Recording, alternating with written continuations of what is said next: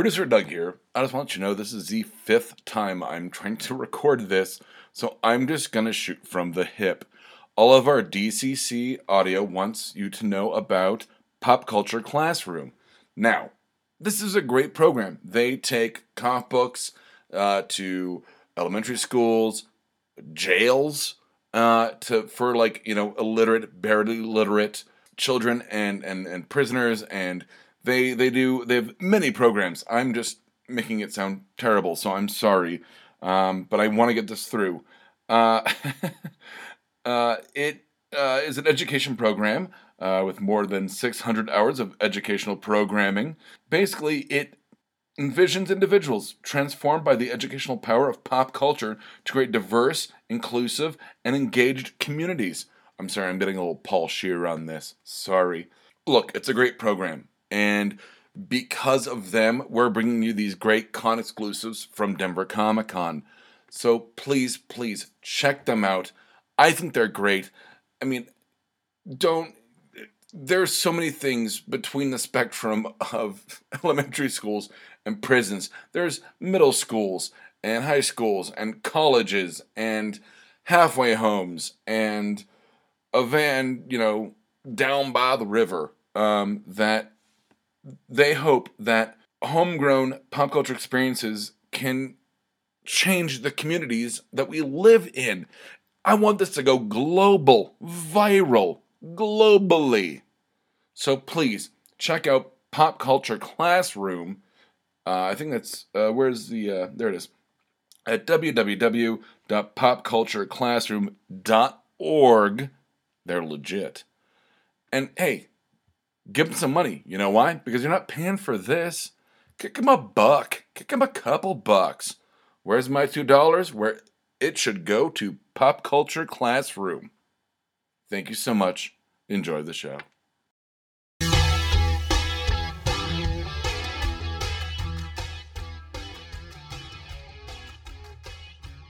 No, it wasn't me, it was the lights. As soon as I said who I was, everyone started yelling. I was very concerned. I don't know if there's some weird Denver-Boston rivalry I didn't know about. Only because Oh, I've been I telling people I the to fly Patriots there. are in Boston. Um, sports, so nothing them. I- I've been banished from Boston six months a year because I don't like sports. Um, this is gonna be great. We're gonna be talking over it now, and just I'm stalling for a minute grab seats as we fill in, because I don't want anyone to miss a single second of this. Uh, I'm very excited for this. This is the highlight of my weekend, and I've been running a lot of panels. Uh, don't tell the other people I get panels but this is my favorite one. Uh, but this will be great. We're going to chat, and I would like to introduce now, without further ado, everybody, please welcome Weird Al Yankovic.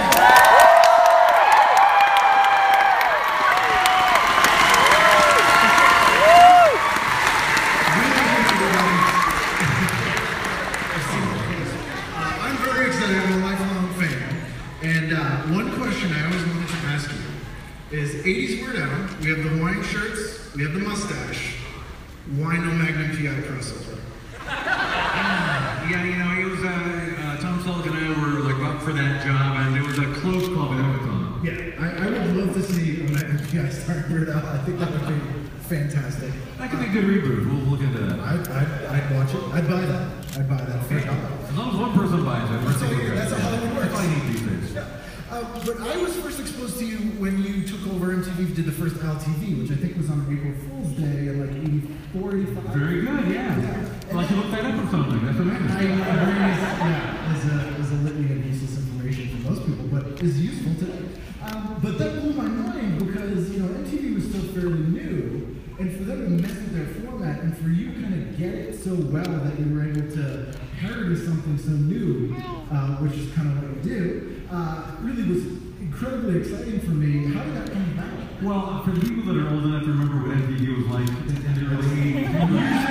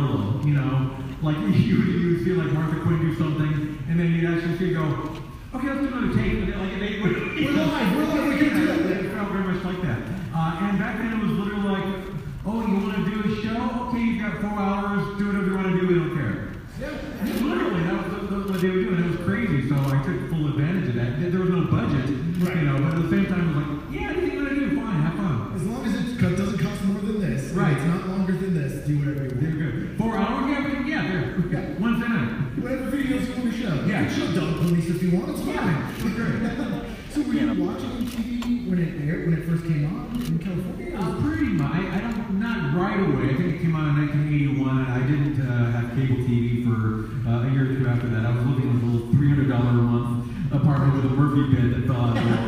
You know, so that, that was a bit of a luxury.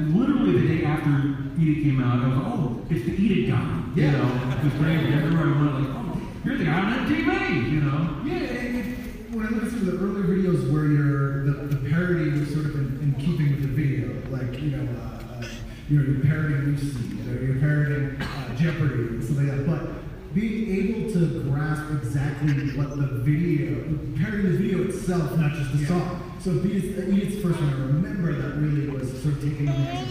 Yeah, and, we, and, and nowadays I don't know if that would work as well, but back then people watched MTV so much and they could see the same video like eight times a day, so you were intimately familiar with every little detail and nuance, which made it very easy to parody. All you had to do was tweak it a little bit, and people thought it was hilarious. Right. Were you a, a great fan of some of the, the sort of not novelty songs, but obviously Dr. Demento? But there was a lot of sort of odd musical stuff on television you know, the 70s and 60s, even like, you know, you'd get weird stuff on Ed Sullivan or, you know, even on like, sure. you know, Lawrence Welk, you get weird stuff. I guess so, yeah. Yeah, I mean, maybe not intentionally. Right. Um, yeah, I'm trying to think who, who I, I would have seen, like, back in my childhood that would have uh, been an inspiration. I mean, you know, the, the, I get one well, of the people that inspired me were the people on Demento uh, from the 40s and 50s, like the Spike Jones, the Sherman, Stan Freberg, Tom Lehrer, people like that. She was very fringe, so it wasn't until that's why it was such a revelation when I was exposed to exposed to the Dr. Demento show because I heard all these amazing uh, musicians and artists that I really never heard before. I mean, you would get those guys sometimes on cartoons because they were so good with voices. Right. Freberg was a yeah. huge. They pop up on that stuff, but yeah. were you one of those kids who put two and two together and was like, wait a minute? That cartoon voice is the guy who's singing the funny song that I like as well. Not until much later.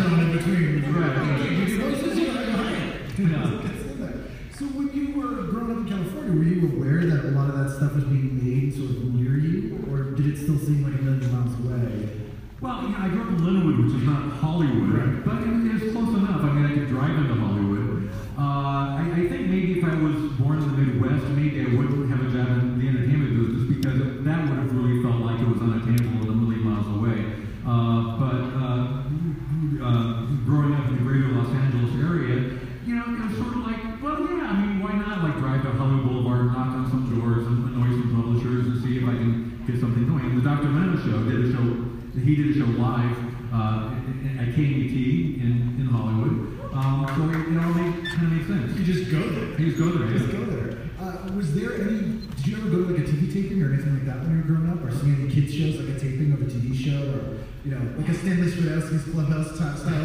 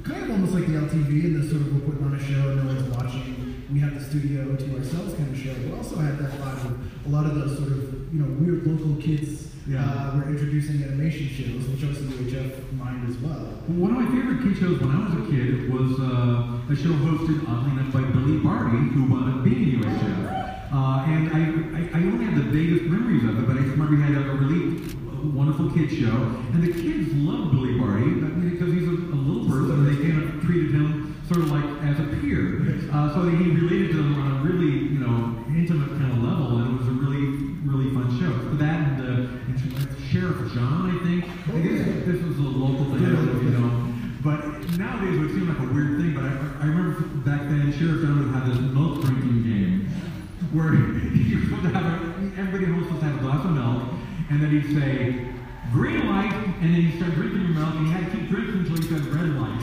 It's just it's like, oh, this it's like, it seems like abusive now. but at the time, it's like, oh. Yeah, I imagine his parents walking in because there's the infamous Soupy Sales thing as well, where you get time kid, like, go in your mom's purse and grab Right. some money and Get the green stuff. Yeah, and so his parents walking in and some kids just glued to the TV doing milk shots. I didn't say red light, keep drinking, keep drinking. If the glass is empty, I don't care. Keep going.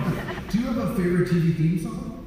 Uh, theme song? Yeah, Uh, the, the Show theme song? that's your favorite. Well, 'cause I always think that musicians, especially people who you know I think are sort of tuned into pop culture, is because sort of the first music you like Yeah. tends to be a theme song because you can you know you can watch it every week. Well, I know? love all the theme songs from the 60s. Like, I love all the, the dopey TV theme songs that told the whole story of the show. Um, Gilligan's Island and Green Acres and Beverly Hillbillies and all those, you know, uh, uh, uh,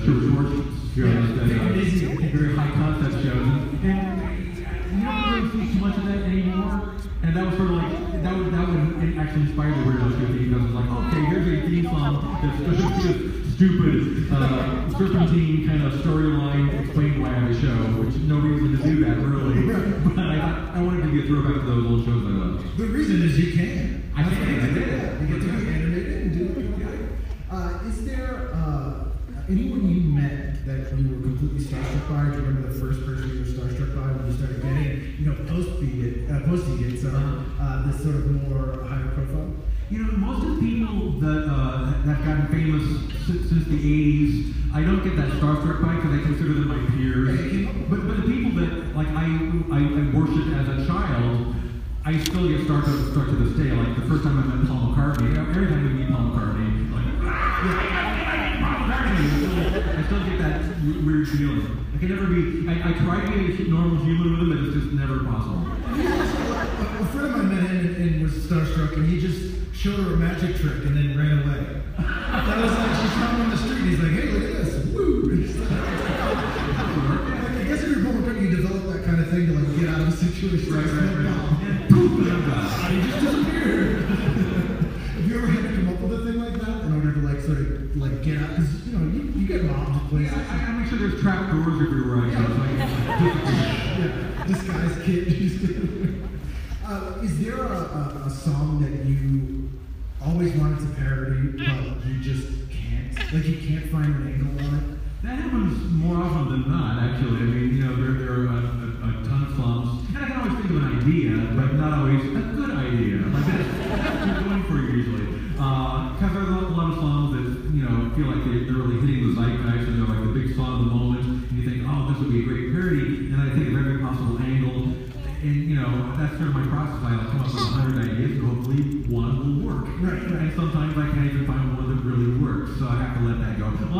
lot of songs wind up in polka medley, because virtually any song, song sounds better as a polka. I think. Yeah, also. I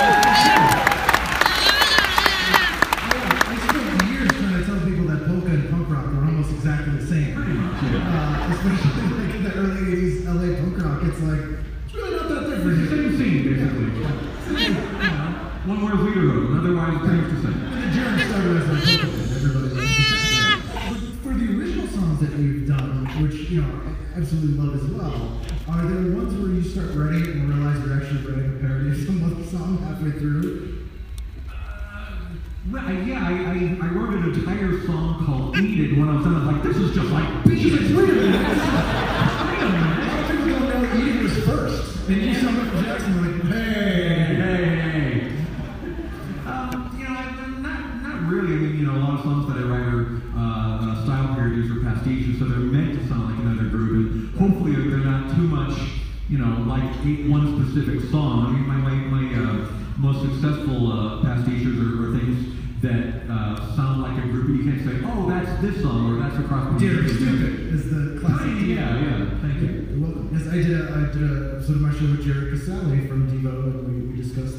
discussed how much he enjoys that song. Oh, nice. That's nice to.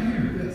Uh, it- for the most part, people are pretty happy when they get parodied by you. It seems like, right? It's Yeah, I mean, nowadays it was a little different when I was first starting out. Right. But uh, after you know doing this for a long time, I've got a track record, and a lot of artists actually uh, view it as sort of a, a badge of honor, or I think Lady Gaga called it a rite of passage. I mean, Toni Basil wanted to kill. She was, fine. No, she, she signed off on it. yeah. Uh, so UHF, which is one of my favorite movies of all time. So you. Uh, you the one? I. I the. I in the middle of. And uh, I was slightly disappointed because they had a giant, like three foot tall cutout thing for it that had married to the mop on it and all of these other things that were in the movie. And I didn't see on the TV either. Uh, I'm not gonna, I'm not complaining about it. Okay. Uh, but it well lived up to the hype. Uh, and was that kind, when you set out to make that movie, were you like, I want to do this just crazy everything I see on TV kind of thing? Or wanted to be able to do sort of the things you do with videos as a movie? I, I basically, uh, Jay Levey, my manager, longtime manager, and I wrote the movie together. Uh, Jay directed it,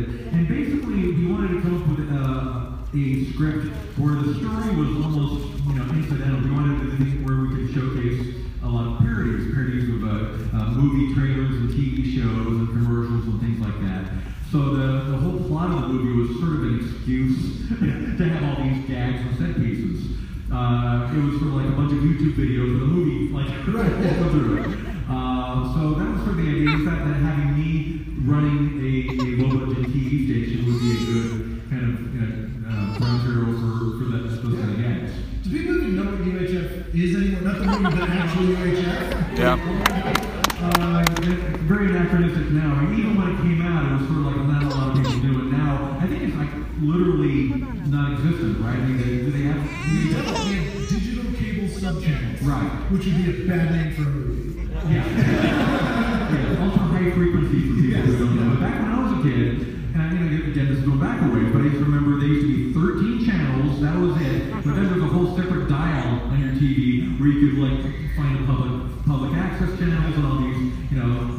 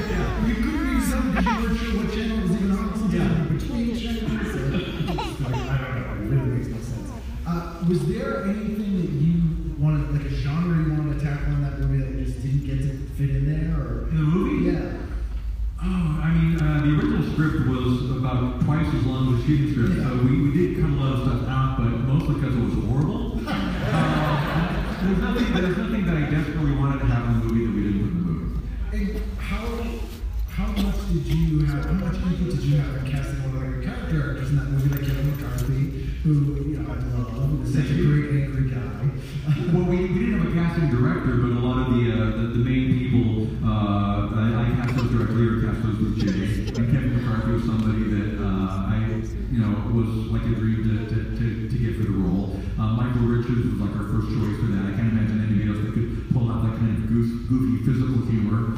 Uh, he was amazing. Um, so yeah, we, we were very lucky that we were able to, even with a small budget, we were able to get pretty much everybody we wanted. Did you see Mike Richards on Fridays or Review Fridays? Or? That and also uh, around the LA club scene, I'd seen him do stuff where he would be on stage and, and get an imaginary fight with somebody on stage, and he would hurl himself backwards 10 feet. And like, wow, this guy's just not afraid to go for it. He's great at that. Transylvania 65000. Oh yeah, so funny. Like he, he would have like little roles in movies like that and, and just kind of steal the movie. Yeah, and it's it was it's probably the first starring role really that he has in movies. Well, it might, yeah, it might have been. I, he, I think he did. He did had a few more extended roles, but that might have been his biggest role at the time. And Billy Barty, you got Billy Barty Yeah. as Billy, you know, not as Billy Barty, but not in, you know, HR costume. You know, he's not playing a mythical Right, right, right. You know, he's, he's just a guy. He's just Right, a right. big Billy.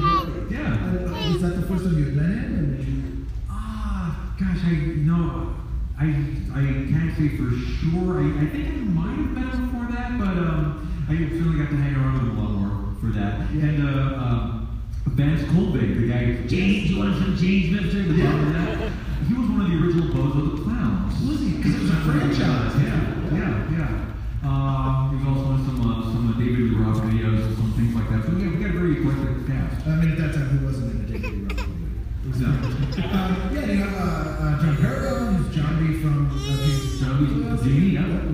City guy, and Right. did lots of Elvira. So it's like that. There, there was sort of a, a, a real crossroads in LA in sort of early to mid '80s, where you had all these people from you know comedy, music, punk rock, and making this sort of weird uh, stew of all the stuff they grew up with. Right. And that really resonates with me is that, you know, you're, you're kind of the first generation of people that grew up watching TV and started making stuff. In a way, yeah, I, guess that's true. Uh, and, and UHF was, I don't know if you could even make a movie like that now because it, it, it was sort of a, I wouldn't say, it wasn't like independent budget, but it was a very low budget studio film. Right. Uh, and it's a very small comedy, uh, which would, would be hard to make in the studio system these days. So I'm glad I got in when I had a chance. Yeah, I mean, it's now it's if they don't if they haven't had a math guy say this is going to make two hundred million dollars Right. first day, they won't do Yeah. it. It's almost like MTV on MTV. They kind of said, don't go over this budget, don't take longer than this. Yeah, either it's a huge blockbuster or it's a, like a no budget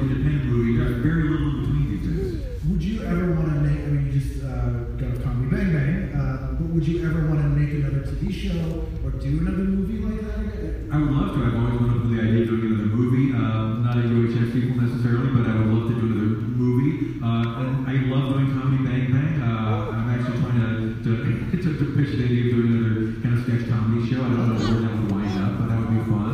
Uh, I mean, I have a lot of things either in development or, or, or, or irons in the fire Right, and, right. and, and trying to get some stuff going. Uh, and see what happens.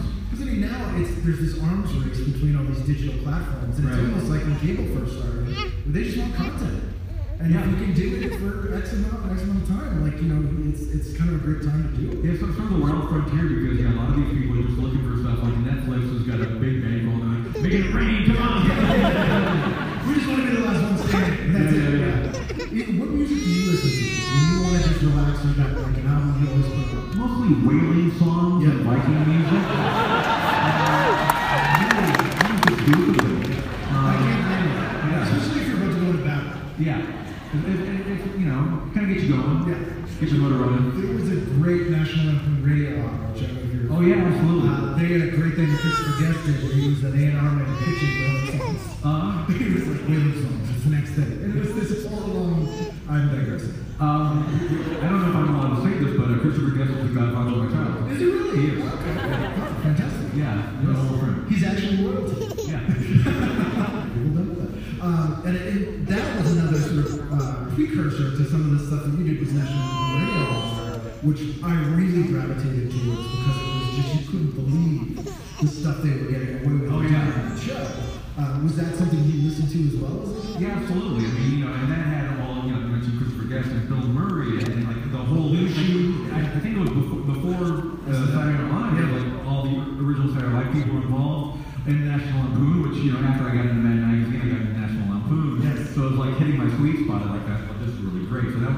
very as well. Deteriorata and all that. Oh yeah, I mean that's what was the moment where you you know might have been maybe mad or being in National Lampoon where you were like, done, mission accomplished. I can't think of anything else that I wanted that I could ever want to do as a kid that I just like haven't accomplished. it. I, I don't know.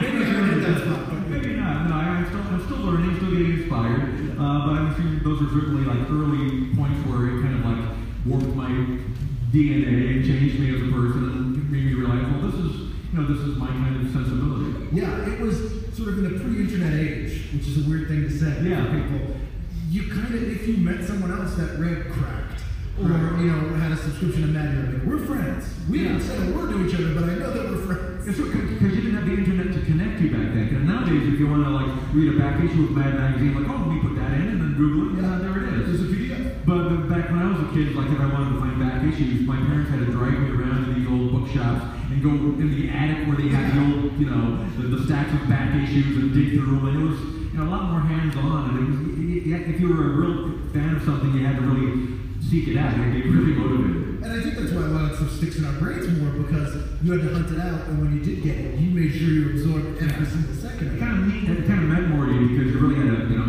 seek it out. Are you a collector of things? Like, are there, are you, you know, you, there's something you collect or something that you hunt down or still kind of. Um, I collect my own memorabilia. Dude, what's your favorite? Uh, my underwear, you know. Yes, You know, um, I, I, I, you know, I, I try not to. Uh, you know, I, I'm a bit of a hoarder, which uh, my wife has been slowly trying to get me to uh, to stop doing that. When, when we got married uh, 16 years ago, uh, she went through all my stuff, and I had shirts that I still had from high school. Yeah. You know, so I just never threw anything away, and some of them fit her pretty well, so she kept the ones that she liked. Uh, but we, we went through and we, you know, I, I think uh, we, I gave close to a thousand shirts to Goodwill. Wow. So someone might have bought a Weird Al shirt and have no idea that they were in your shirt. yeah, probably so. That would make a great documentary, just hunting down the thousand Weird Al shirts that are on the wall. Is there ever been like a holy grail thing that you were looking for, like a specific magazine or book or an album or something that you just tried to hunt down forever? Um, I don't know about that. I mean, there's still stuff I haven't done. I mean, I, I've, I've done uh, a version of everything I've ever wanted to do. I mean, I, I still can't believe I've been able to do all this stuff. I, I like, you know, I, I've done uh, uh, TV shows and movies, and I, I'd like to, you know, someday do a successful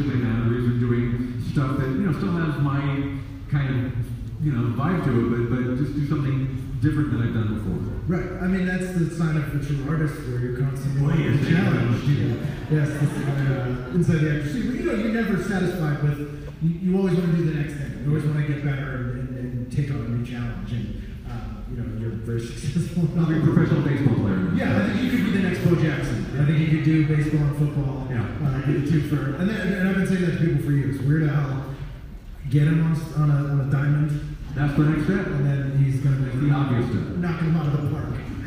Is there anything you watch now, or are there TV shows that you love, or that you're can't miss? Oh gosh, a little. I, I said at the uh,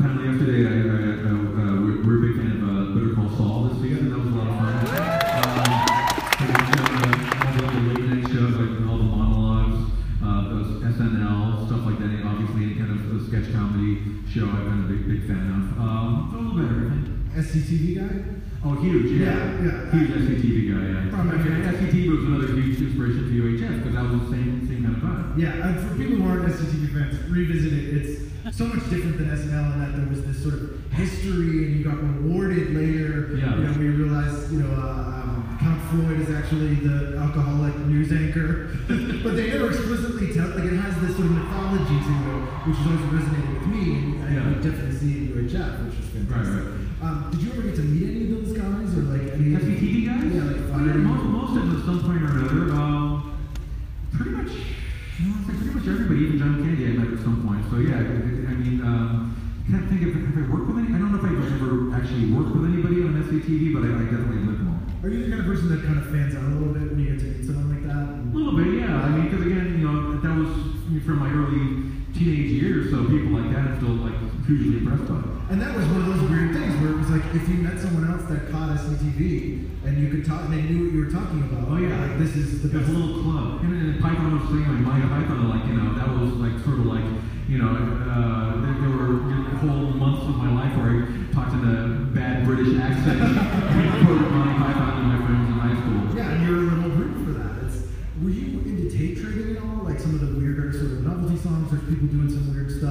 stuff that you, you didn't play on Dr. Demento, it was hard to find. Were you a, a mixtape guy? I don't know. Yeah, in the early days of uh, MST3K, I remember we had some VHS tapes going back and Yeah, forth. Like, circulating yeah, back tapes. before the internet and before the DVDs came out. Um, yeah, and, and then the Dr. Demento show, I would record those, and I might have traded some of those with my friends. Is there anything that you, uh, or a person you'd like to work with musically, like do a duet with, or like co-write a song with? Like, is there someone you're just like, man, I would like to? Um, uh, Lin Manuel Miranda is a friend of mine, and we we talked about. Uh, we before Hamilton came out, actually, we were trying to do a musical together, and it didn't quite gel. And now he's a little busy. but but you know, we're, we're friends, and I'm sure we'll be friends for a long time, and uh, it might happen at some point in the future. Is there a genre that you just haven't been able to click into? I can't think of one, but I mean, there's you're able to, you know, chameleon like sort of pull off these genres that. I don't know. I don't think there's anything that my band can't pull off. There's there's genres I haven't tackled yet, I guess. Although I, I've tackled quite a few. But uh, uh, yeah, you know, one of these days I'll get around to them all. Any, any that you think I should be tackling? Um, you know, I, I, don't I feel like you Young, Dumb, and Ugly. Oh, sort of- yes, yeah, yeah, Sort of yeah. ACDC-esque heavy Yes, metal. yes. It's, it's hard to do a heavy metal thing because I feel like I'm kind of like It's going into Spinal Tap territory. Yeah. I don't want to like kind of bite their style too much. Yeah, is there something that you, aside from that, where you're like, man, I'd love to do this, but someone else has done it, where I feel like better and I could never touch it?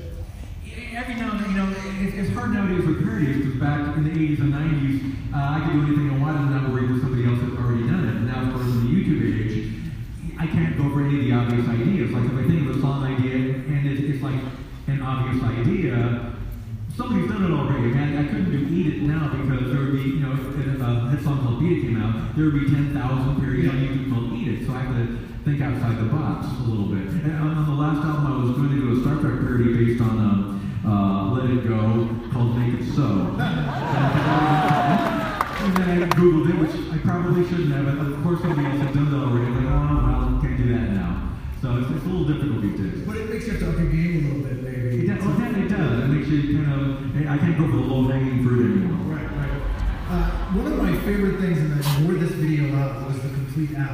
I, I had the VHS tape, and it was the, the, maybe the closest thing I could think of was like Mike Nesmith's uh, Elephant Parts. Oh, thank you. I love Uh, that. before that, which was, you know, for people who don't know, it was like a video album Yeah. with comedy. And bands were putting out, here's a collection of all our videos. But that went so much further by making it sort of a career retrospective documentary. Yeah. Uh, you know, three years into the career. It was one of those. It was a, an, an odd call because it was before behind the music. It was sort of like a, a mock documentary, and you know, it was odd to me because it mixed a few actual facts from my real life with obviously bogus facts, and you know, I think it might have confused a lot of people because like people are like what's real and what's not real.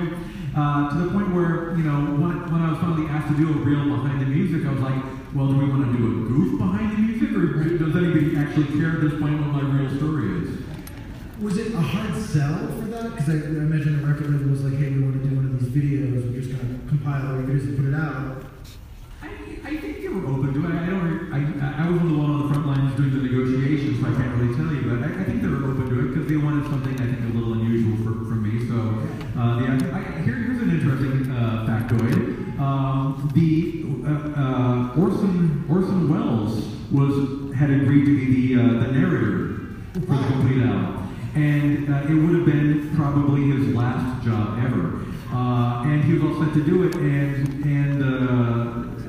Fox, which put it out, said, "Well, we can't hire Orson Welles because we're a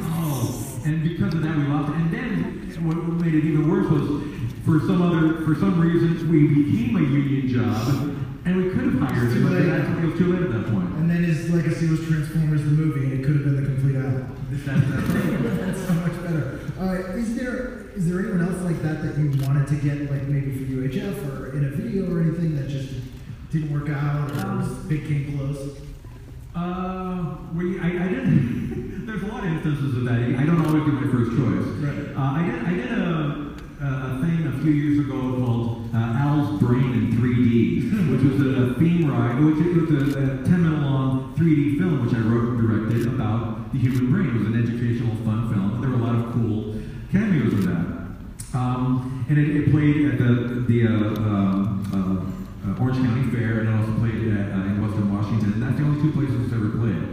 Um, but uh, there was one bit where I wanted to get, uh, we had some like down on the street questions, and, and I thought it'd be fun to, you know, like have my mother-in-law, and then have like Fabio, and then have some other celebrity.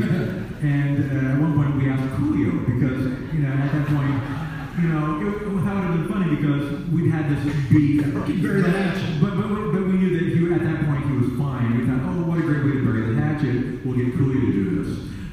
And he said, yes, but you would need, I'm not going to say how much money, but oh, money. and he was like,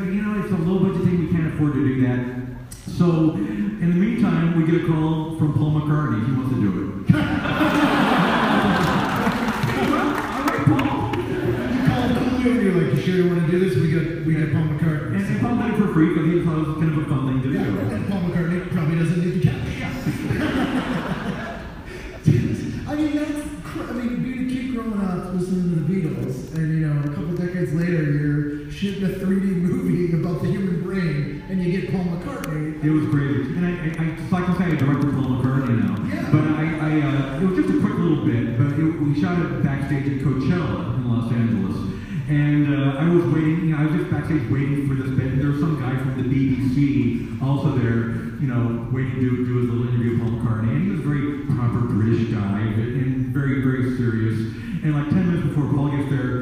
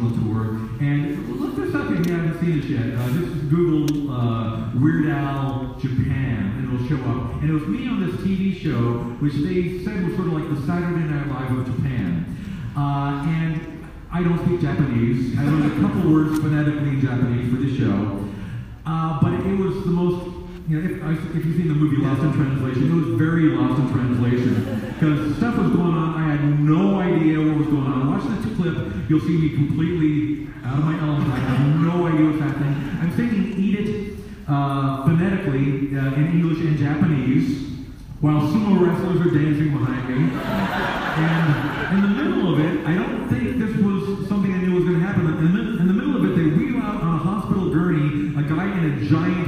monster outfit.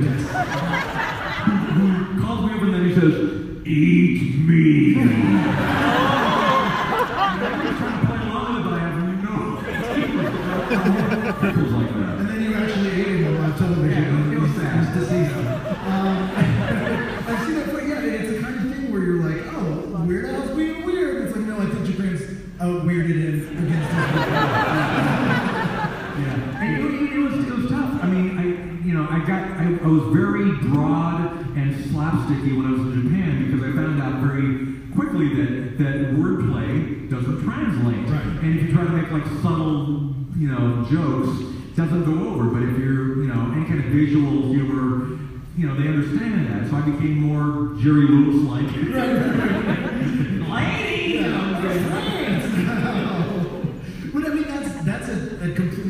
skill set in and of itself too, because you know I think that as I alluded to when we first started, like being able to do very funny visual parodies that are more like sketch comedy and have sort of a dead-on and clever take on the song is almost two completely different equal skill sets that you know most people weren't able to do both.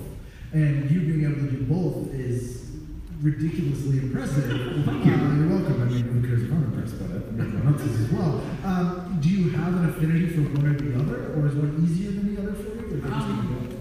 Yeah, I, I, I've had more practice doing the, the, the music and the and the and the, the parodies. Um, so I, I'm, I'm probably better at that. Uh, but I enjoy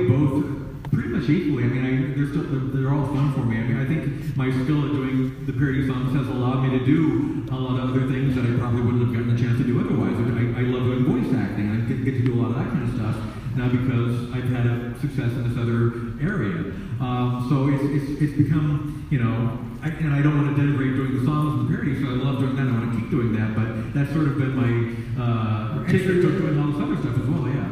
Is there ever a video where, you know, it was back in the days of like, especially Michael Jackson, they would premiere these videos and it was enormous. I mean, I remember the bad video aired on like five networks simultaneously they had a making of special and all this stuff. And I imagine you're sitting down being like, I gotta watch this because I'm probably gonna parody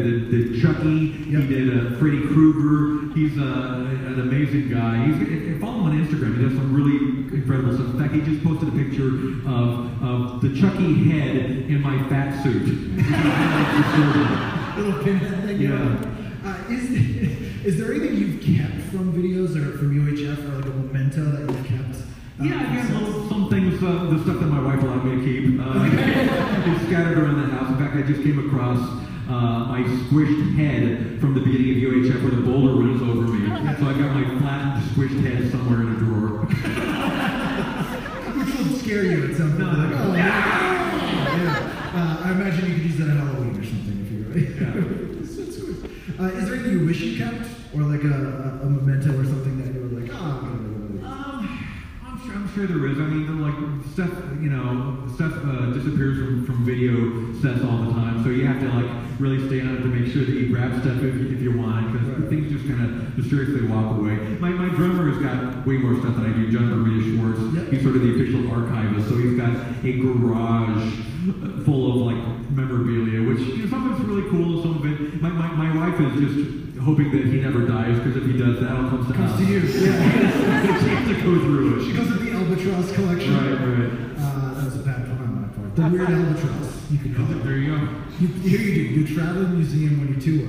That's like in the lobby of the places. Well, we, we uh, for the uh, last tour for the mandatory fun tour, we actually had a VIP lounge, which was kind of a traveling museum, uh, which was like a, a lot of things in glass cases, like the original script from UHF and a Grammy and and uh, you know various uh, uh, uh, uh, costumes from the, the music video. So that was that was pretty fun. So you've been doing a lot more of these sort of to, to wrap up here, sort of like VIP events and like meeting fans and stuff. And things have sort of changed in a lot of ways where this is more, you know, people more accessible now. Have you noticed any big difference between sort of touring now and touring in you know the mid '80s or late '80s? That that for better or worse.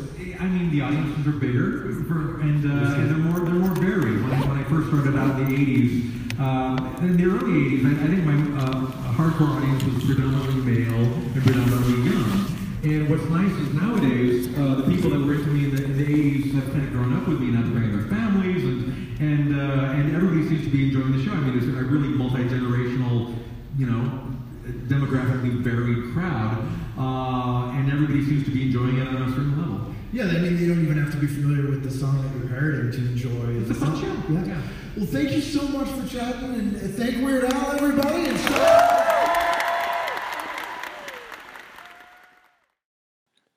If you liked this, check out some of our other shows like Mr. Right, Exotic Liability, and No Applause, Just the Clap. You can find us at www.bacnpodcast.com and by searching for BACN on iTunes and Stitcher.